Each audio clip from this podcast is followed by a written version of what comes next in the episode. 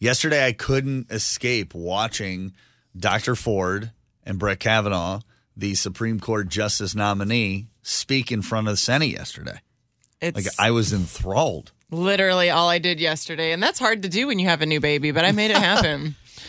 Did the baby enjoy the testimony as well? He actually, that's how I could track how long he slept yesterday. I decided to feed him in front of the TV, which I don't normally do. Then he fell asleep um, on the little boppy pillow and slept for doc, uh, for Kavanaugh's entire opening statement, which I later found out was 45 minutes long. So I was like, oh, he got a 45 minute nap. Great. bad yeah. That's how you a bad based nap. everything. is I just love that just if the time. a baby can sleep through like someone that like had that kind of angry tone. He was very, very animated. Very soothing to a child. yeah, my son slept right through it. Speaking of his opening statements, this is Brett Kavanaugh. Less than two weeks ago, Dr. Ford publicly accused me of committing wrongdoing at an event more than 36 years ago when we were both in high school.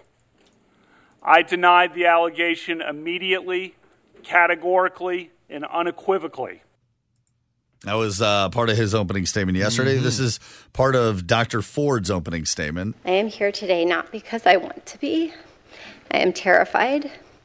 I am here because I believe it is my civic duty to tell you what happened to me while Brett Kavanaugh and I were in high school. I hadn't been that locked into something on TV, like an event on TV, since the events of 9 11. Really? Yeah, where I wouldn't pull myself away because it was long. It wasn't short.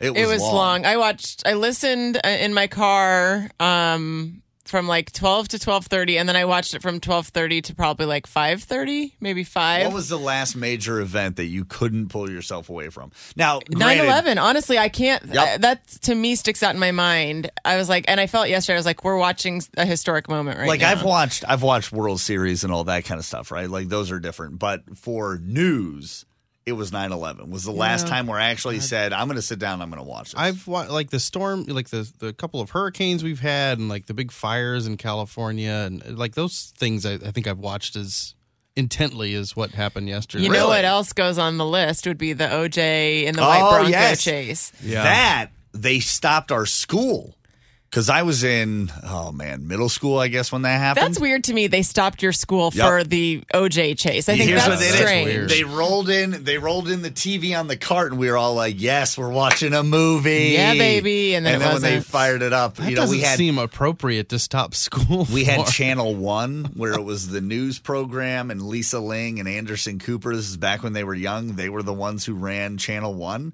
They mm-hmm. came on and they were like, "Hey, there was something going on with O.J. Simpson," and then we had breaking news, and it was the car chase, and then we watched the opening statements, and we watched the the trial. We watched everything in school. Do you think? I don't think you know. Obviously, elementary schools, whatever. No one would have shut down for yesterday's proceedings. But do you think like college professors stopped their classes to let their kids watch? Do you think businesses, Offices, right. office like let people not work? Because I had a, my friend texted me. She's um, a counselor at a private school, and she's like, "I'm watching right now. I can't post on Facebook that I'm watching, but I just wanted to let you know I'm watching because I had posted that I was." I wonder how many people were secretly doing Yeah. it, like your Well, friend. yeah, you can't really stop it now. You don't have to roll the giant TV into the room, Right. you know, to Yeah. watch. Like, just pop it on your phone and take a look.